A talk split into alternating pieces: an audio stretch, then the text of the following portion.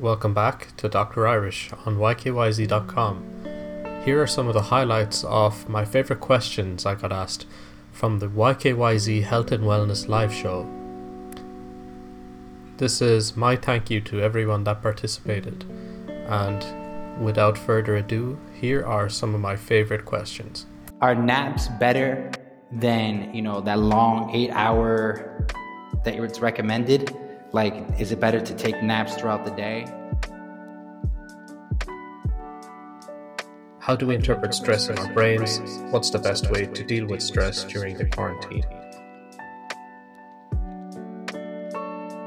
Is there like a medical explanation um, about dreams?